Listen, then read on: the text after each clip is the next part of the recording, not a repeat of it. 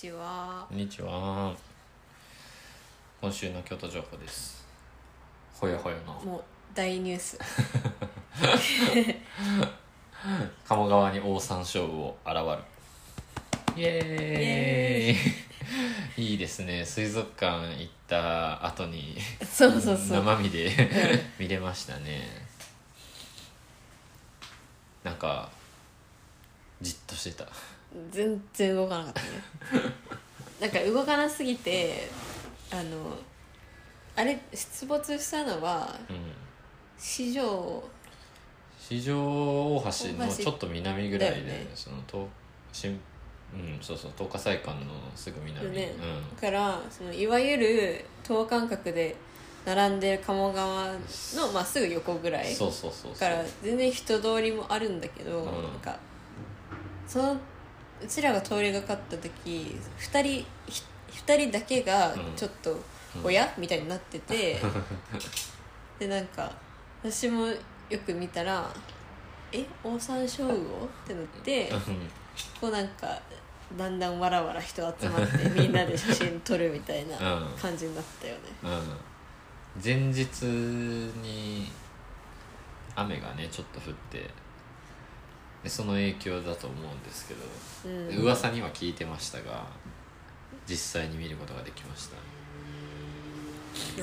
また写真をちょっとアップしてうん。インスタとかにアップしたんだけどねすこぶる評判が良くてですね。みんなオオサンショウ大好きっていうことがね。分かりました、うん。地面にペトってペトって、くっついてて、うん、なかなかね見ないサイズ感の、ね、生き物がね街中にいるっていうね。でっけえみたい どうなんだろうどうなるんだろうっていう話を、なね。うん、水族館行った時にはなんかここに連絡してくださいみたいなのがあった気がするんだけど。うん。なんか最初死んでるかと思ったぐらい微動だにしなかったからねだから本当に近距離まで行って接写できたっていう。そうそうそう 京都に住んでるとそういうこともあるよ。あるね。でねツイートで鴨川オオサンショウウオで調べてもね昨日言ってる人いなくて。そう私も調べた。うん。いないんだ。もしかして日常？みたいな。うん、それか一バズ取れるのかって思ったけど、あー。うん、ちょっとツイッターの運用方針変えてるんでしませんでした。嘘松って言われるかも。誰も言ってないから まあでも京都にいる間に見れて嬉しかったですね。ね、うん。水族館を挟んでたから余計にさ、うん。その京都らしさみたいなさ、うん。うん京都ネタみたいなうん。のが分かった気がする、うん。うん。今週の京都情報でした。でした。はい。本題。本題なんですけど、うん。あの前回ですねそろそろ東京で行った方がいいんじゃないか展覧会っていう会みたいなのをしたんですけど。あと行ってない展覧会について勝手に語るみたいな。そうそうそうそうそう。もう勝手なラジオだよね本当に。読んでない本について喋るし行ってない展覧会について喋るし。喋れるんだけどね。そうそうそう。それで先週それでまあ東京行ってきまして、うん。行った展覧会があるんですよ。うん。でそれがすごく良かったかつその水族館会全2回に分けてお送りした、うんとの関連性もあるということで、うんうん。ぜひちょっとお時間いただければと思った次第でございます。ぜひ。はい。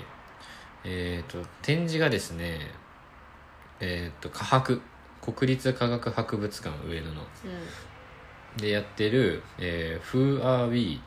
観察と発見の生物学」国立科学博物館収蔵庫コレクションボリューム1哺乳類という展示ですね、えーこれはその行ってない展覧会について語る回でも喋ったんですけど、んうん。あの剥製とか骨とかうん。っていうのが、まあ、展哺乳類の、えーコレクションが展示されてる企画展なんだけど展示重機がバチクソにかっこいいと、うんえーというのと、まあ、剥製の美しさみたいなところであこれは確かに行きたいなと思って、えーあれあの時になんか6つぐらい行くべきなのではっていう展覧会あげたんですけど結局行ったのこれだけとリヒター。あとリヒターか。2つうん、うん。だけだったんですけど今回の旅では。これはめちゃ良かったですねっていう話です、うん。はいでこれね企画展って書いてあるんだけど常設コレクションのリニューアルみたいな形なんだよね。でよくよく見てると。企画展別でやってて化石ハンター展みたいな。あやっててこれ常設チケットで入れるのよ。あへえ。常設600円みたいなチケットで入れる展示。はでなんかその常設ルームの一室をこの企画展用にしてるみたいな感じなんですよね。でなんかこう何が良かったかというとですねこう重機がそのボックス型になってて何を言ってるか分かんねえと思うがちょっと見てほしいんですけどあの展示風景。大体ボックスだよね重機って。重機ってさその作品を載せるもの台。台じゃん。うん。だけどその剥製とかを載せる台と別になんかこうでけえボックスがあってそれが四方から引き出しで開けることができるみたいなうん形になってて開けたらなんかその剥製の隣にいる剥製の骨が出てきたりとか、つうん。角だけが出てきたりとか。でそれで説明があったりとか。あとそのビーバーの剥製があってその隣のボックス開けたらビーバーの巣の構造図が出てきたりとか、まあ、そういう形でそのみんながみんなその剥製でおおってなって剥なんかね剥製がやっぱ良かったのは動物をさそのゼロ距離で見ることっていうのがなかなか動物園とかでもできないしああ確かに。そう飼ってないとできない飼っててもできないからさ、うん。やっぱりこうゼロ距離でジロジロ見ることができるっていうのが剥製のまず良さであったんだけどでまずこう直感的にそれを見て楽しむっていうのがあってで隣にこう引き出しがねこうあってみんなこう、うん。おのおの開けてるわけですよ。でおのおの開けてると例えばあのーちょっと写真撮った例を元に話したりするとこう牛とね鹿のうん。剥製がこうバッてこうメインビジュアルとしてこう並んでるんだけど、うん。あの角の模型みたいなのが出てきて牛科の角は一生伸び続ける硬い皮膚で覆われてる。鹿科の角は1年で毎年生え変わる。うん。春は毛皮をかぶっていて冬は毛皮が剥がれるとか。牛科の角はまっすぐ伸びる。鹿科の角は枝分かれするとか。で牛科はの角はオスにもメスにも生える。鹿科はオスだけが生える。かっこトナカイを除く。とか。うん。そういう動物の種類によってあの角っていうものがどういう違いがあるのかみたいな。確かにと思って。うん。鹿って生え変わるよねって。角だけ落ちてたりするよねとかって確かになって思ったしあのそういうボックスがやいっぱいあるんですよ。うん。モグラの巣の構造とかこう例えばうん。土の下の。でだから行った人は剥製をこう360度こうジロジロ回りながら見てボックスをぐるぐる回りながら引き出しを開けて閉めてみたいな感じでへえみたいなうんうん感じの楽しみ方をしてるんですよ。これって前回さかなクンの回で喋ったアカデミアとエンタメの共存うん。じゃん。っうん。てめちゃくちゃ思ったっていう。うんでその引き出しを開けた時に出てくるダイアグラムだったり図だったりテキストがめっちゃデザインってデザインとしてもすごく美しくてめっちゃ美意識高いね。めっちゃ美意識高くデザインされてるんですよ。しなんか分かりやすいよね。そうめっちゃ分かりやすい。口調が。端的。うん。で一室しかないからボリュームとしてはそんなにないんだけど本当何回でもずっと回って見てたいみたいな感じの展示になってます。いいな。うん、でこれがねえっと企画展の名前にボリューム1ってあるのよ。うん。であの「ボリューム2があるんですか?」ってキュレーターって学芸員さんに聞いたら「決まってません」って言われて 嘘つけと思って絶対に決まってるやろ。ボリューム2爬虫類あるやろ。ででボリューム3魚類だった場合はこれさかなクンそれはがさかなクンだよね。大活躍するのではないかと思われる、うん。日本デザインセンターとかがねみ日本デザインセンター三沢デザイン研究室というのが企企画構成で入ってますね、うん、そうであの科博って俺多分初めて行ったんだけど、うん。その地球館と日本館っていうのが常設であって地球館は本当地球の歴史。うんうん。ビッグバンからこういうカンブリア紀みたいなのがあってこういう恐竜がいてとか言って 恐竜の化石があってでマッコウクジラの化石、あのー化石とか模型とかがあってみたいなのがあってみたいな感じだからもう別にこの企画展によらずともいわゆるみんながイメージする科学館としてのうん。コレクションがもう膨大にあるわけよ。うんでこれの刷新を図ろうとしている展示じゃなかろうかと思われるが、うんうん。えーそこら辺のビジョンについても語られてはいない。うん。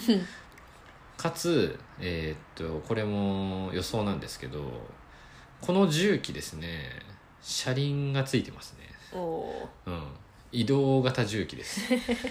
で、えーっとボックスですよね。ーうん。引き出し全部しまう車輪ついてる全部トラックに詰める運べる。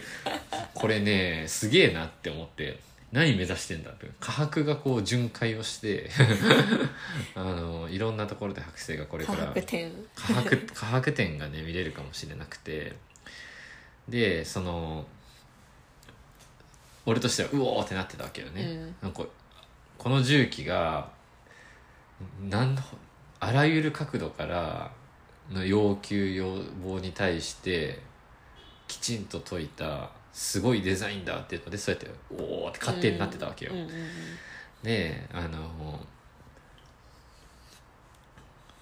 でその中の展示の展示というか、えーボックスの一つで「無目的無制限無計画」っていう書いた引き出しにねたあのタイトルというか、えーみたいなのがついてるんだけど一つ一つに、うんこれあの私の大好きな本「キリン解剖記」うん。でも見たな。で多分ラジオでも喋ったなって思うんですよね。あの標本を剥製を作ったりとか博物館に勤めてる人とか動物の研究者とかっていうのの理念としてでそれがちゃんとこう残っててその重機もあってなぜ剥製を集めてるのかとか、うん。あと剥製の作り方みたいなのもあったけど、うん、無目さかなクンじゃん。そう。無目的無制限無計画。無目的標本の使い道の可能性は無限大。集めればいつか何かの役に立つはず。うん。無制限たくさんの数を集めて比較しなければ見えてこない真実がある。無計画。動物の死は突然一瞬で消えてしまう命の痕跡をどんな予定よりも優先して保存する。これね本当にキリン解剖記の方はあのこの3つにのっとるライフスタイルを記した本だった、うん。うん。え正月なのに地方でキリンが死にましたみたいな電話が 降臨みたいな、うん、でこの理念が、えーすごく今ってなんかこう近代主義近代化イズムみたいなものをやっぱりの生み出したすごく偉大なところだなって思ってるわけよ。近代化の歪みみたいなところで環境問題があったりとか、あの格差社会がどんどん大きくなっていったりとか、そのいろんなところがあるわけですけどその近代が発明した最も偉大なものの一つは、まあ、人権みたいな概念とかがまずそうあると思うけど、まあ、その次かその次の次ぐらいに思うのはこういう高等教育だと思うんだよね。大学教育機関みたいな。うん。えーで科学的、まあ、科学っていうのにのっとって分類とかをして、えー動物を捉え動物とか、まあ、生きこの世のあらゆるものを、えー研究するみたいな。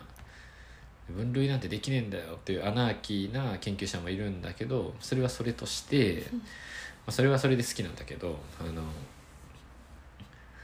動物は開門項目なんとか属種みたいな。あのツリー上にこうね分類しようとしてとかっていうのをやってるわけじゃないですか。で本当いつ役に立つか分かんないけど役に立つことがあったからこういう理念を守らないといけないっていうので掲げてるわけじゃないですか。うんでこれがあのな特そのこの理念っていうのがいわゆる資本主義とか、うん。マーケット主義とか PDCA とかの効率化みたいな。真逆なんだよね、でその例えばそのアカデミアの議論でそのアカデミアとエンターテインメントの両立みたいなことを水族館の事例に前回話したけど、大学教育においてもその受ける研究と受けない研究うんうん研究費がつく研究とつかない研究、まあ、特に企業からの出資があるなし投資家からのとかってやっぱトレンドとかであったりするわけじゃないですか。うん。今やったらコンピューターサイエンスとかの方がお金集まるよねみたいな。うんだけど兄弟とかはゴリラの研究してる人が総長だよねとか。みたいな。まあその無無目的無制限無計画っていうのを金ってていう一つの、まあ、あまりに強いロジックで、えー、と抗ったりとかそっちに寄っていったりとかっていうこうせめぎ合いがすごくあってそれが現れているのが水族館だと思うんですの一つが水族館だと思うんですよ。でそんな時にこういう無目的無制限無計画をちゃんと守っていくっていうのが科学とかが問われてることであのかつそれを守るために現実問題お金は必要ですとか、うんうん。あのちゃんと研究の裾野を広げていくことが大事ですとか要は企画展に人を呼ぶ必要はあります。うん。ってなった時にこういう美しいデザインでうん。それを果たそうとしているっていうのはかなりレベルの高いデザインだなっていうのを思いました、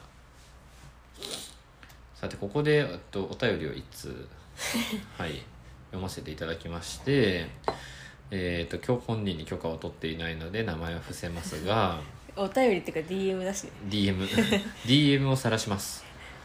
しかも俺に来てない DM 私に来ました。えっと水族館の回を聞いてくれて水族館のおすすめをしてくれた、えーお便りです、うんえー私もあまり動物園水族館には興味がないたちですが先日品川水族館というところに行きました、えー品川にはさアクアパークと品川水族館という2つの水族館がありましてアクアパークはそれこそ蜷川さんの金魚ギラギラをしたりインスタ映えやお金をかけてエンタメ要素がある感じです。行ったことないですが。が、えー一方の品水は区が運営していて地味だし水槽もまあ水槽もまあまあボロめだけど、えー東京の生態系や東京の変遷や、えー江戸の漁など東京にフォーカスして説明もありあの汚い東京湾にこんな魚がいるんだとか、えー東京の海の歴史を感じることができました。他の水族館に比べて料金も安いし、えー品川区に住んでいる通勤している人は大人800円とかでした。えー私の言った感想としては図鑑をそのまま実物で見ることができた場所だったなと思います。大人も十分時間をかけて楽しめましたしまた行きたいと素直に思えた。品水サイドに立てばインスタ映えなどを狙って頑張っているコーナーとかはありましたが常夏を聞いて品水のあり方はそのままでいていいしあの場所に行って素直に面白かったと思えたのはきっとそういう知識もきちんと提供してくれてるところだったんだなというふうに落ちました。など。うん。めっちゃいい。以下割愛。さかなクンの YouTube も見てますと。ありがとうそう。あの写真を撮りに行くだけの場所みたいな水族館だったら学べないっていううん。ところですよね、でそう。で？あのすごく私これもらったからちょっと品川行き行こうかなと思ったんだけどちょっと体力的に行けなかったんですけど、うん。その水族館の違いっていうのを感じるときに東京、まあ、首都圏におつお住まいの皆様品川アクアパークと品川水族館のはしごっていうことが 一つできます。アカデミアとエンタメの両立こちらに興味のある方こちらのテーマにおるんか？そんなやついるのか知らんが。いるでしょいるでしょう、うん、でも一個の国二つあるってすごいね。すごい、うん、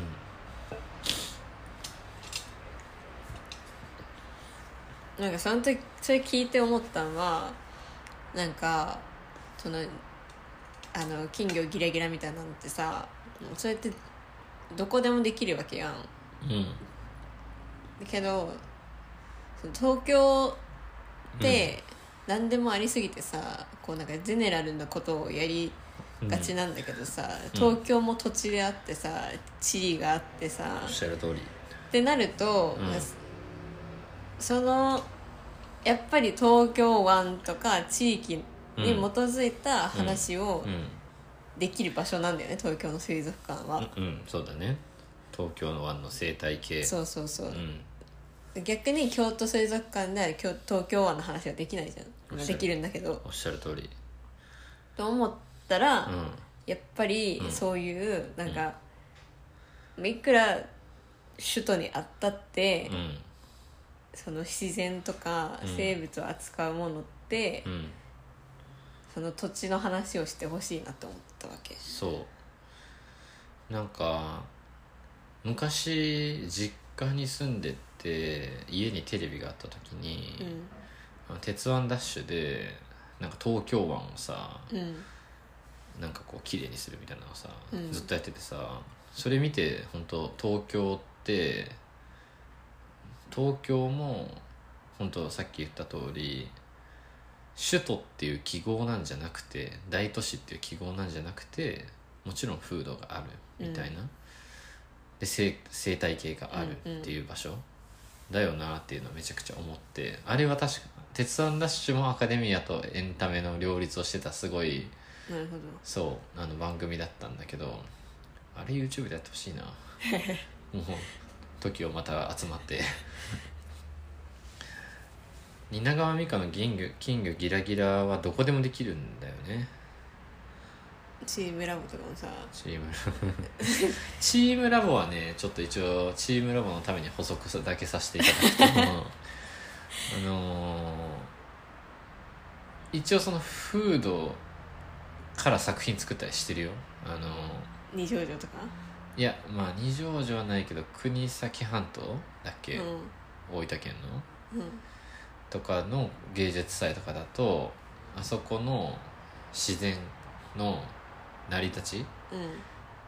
なんかここでこここからこういう風が吹いてこう綿毛が飛んでこの先に花畑があってみたいなこうエリア全体のものをメディアアートで可視化してるようなうん。展示をしてたりとかして映え映えかけるサイトスペシフィックでやろうとはしてる。なるほど。そう。でもお金儲けするにはとかまあ人を集めるには子供が描いたお魚が泳ぐ水族館ですってやるのが、まあ一番いい。で子供が描いたお魚が泳ぐ水族館もあれはもうちょっとあれキャッチーだけどうん。やっぱりねあれもちょっと練られてるよやっぱり。なんか大きい魚だったらやっぱりちっちゃい魚が逃げるとか、うん。そういうプログラムはされてたりするから、なるほどね。うんなんかそれはまあローカリティっていうよりは生態系のあり方そのものをプログラムにしてうん。それを見まるで本当の水族館のように見たりすることができるみたいなレベルの高さではある。とは思う。というのはですねチームラボについて書いた本があってですねそれをやっぱ読んでほしい。チームラボは猪子さんっていうね代表うん。死ぬほど話のうまい営業がいるんで まああの人の話を聞くとなるほどなってなっちゃうんで要注意ではあるんですけど。うん。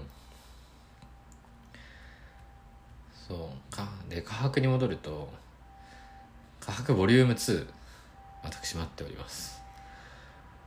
爬虫類いいな行きたい。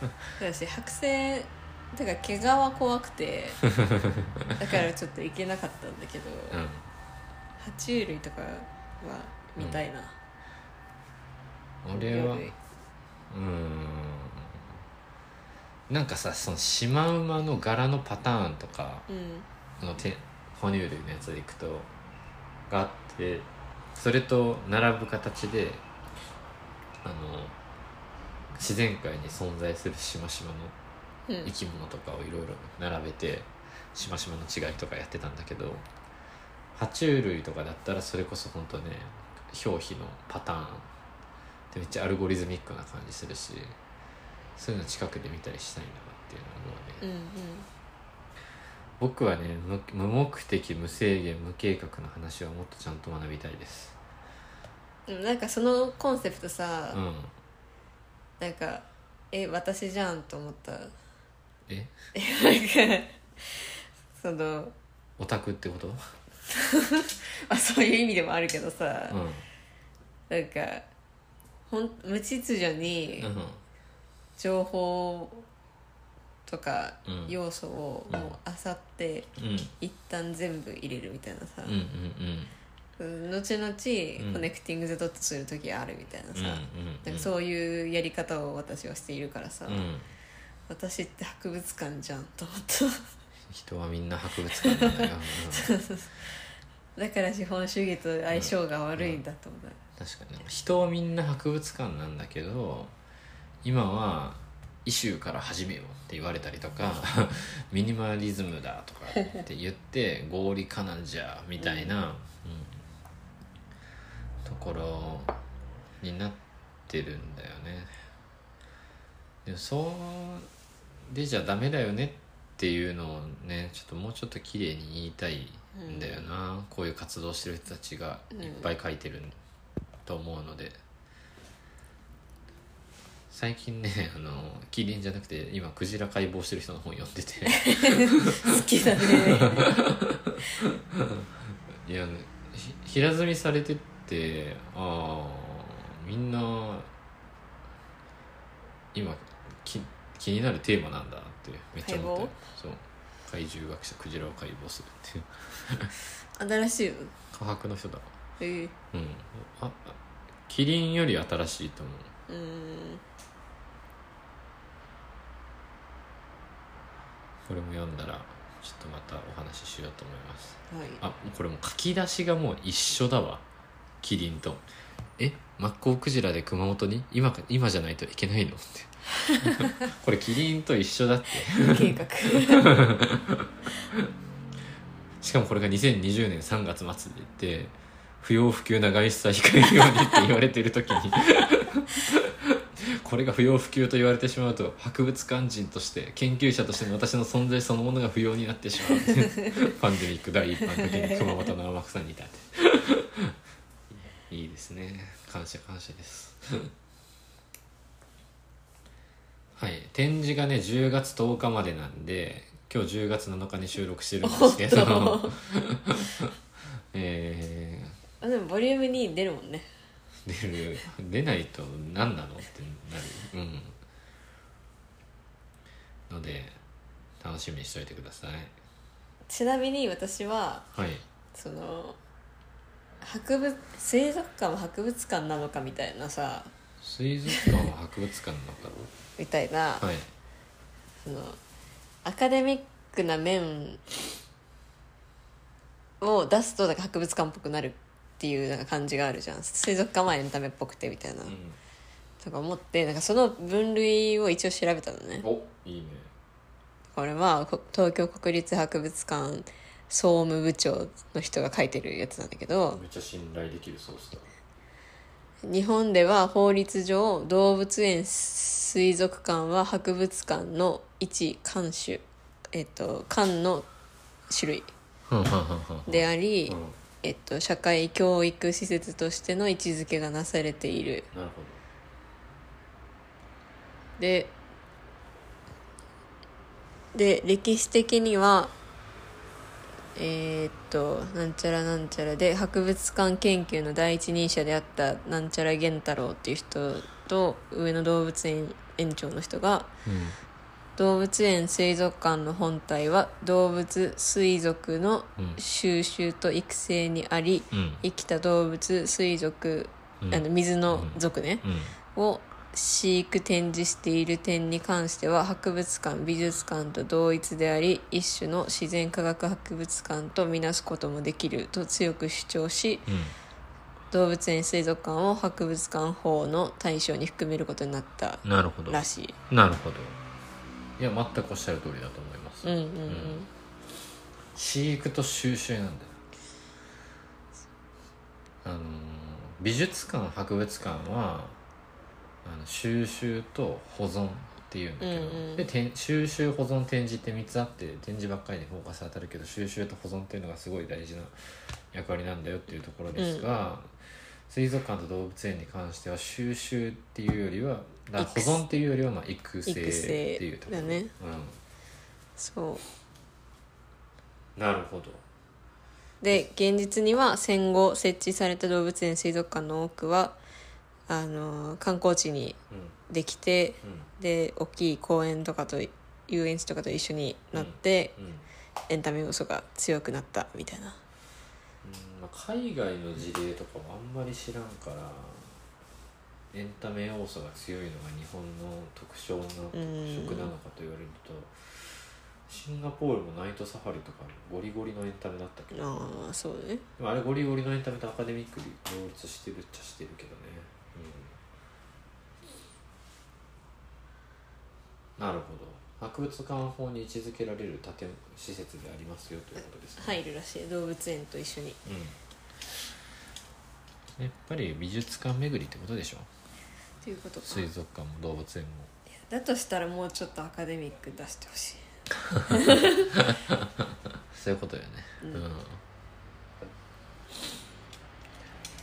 博物館との違いで同じ博物館っていうくくりの中における動物園水族館と他の一般の博物館の違いはやっぱりキッズが多いっていうところだからそうね。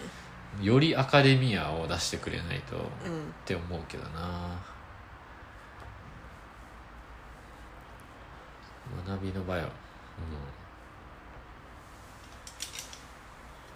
かやっぱりこの前言ったさあの美術館カタログ方式。美術館カタログ方式？途中途中のベンチにカタログくくりつけて。あの今回の「フーアーウィーもカタログなくて。あそうなんだ。あれやと思って。だって、うあれその重機のままインフォグラフィックまとめたら一冊よ、美しい写真撮って思って、デザインした人にもうインスタこれだっていうのを教えてもらったからちょうんっと DM してみるか。カタログ出ないんですかって。なんかカタログを揃えたいなと思ってもしこれが出るんだったら。うん。なんか最近読んだ本で誰の本か忘れたけどあ村上春樹かな。なんか一昔前までの家って立派なオーディオと図鑑みたいなものとかまああ全集みたいなものを確か揃えることがなんかステータス的なうん。感じであったみたいなありましたよねみたいな書いてあって、確かに俺のおばあちゃん家ぐらいまでにあるわと思って、確かに。ってなった時に俺は個人の趣味で雑多に本を集めてるけど、うん。その科博が出した哺乳類うん。ボリューム1ボリューム2爬虫類みたいな本が今回の展示みたいな美しいデザインでまとめられてるんだったらうん。買うなと思って、うん。で子供のがもしできたら読ますなって思って、うん、確実に。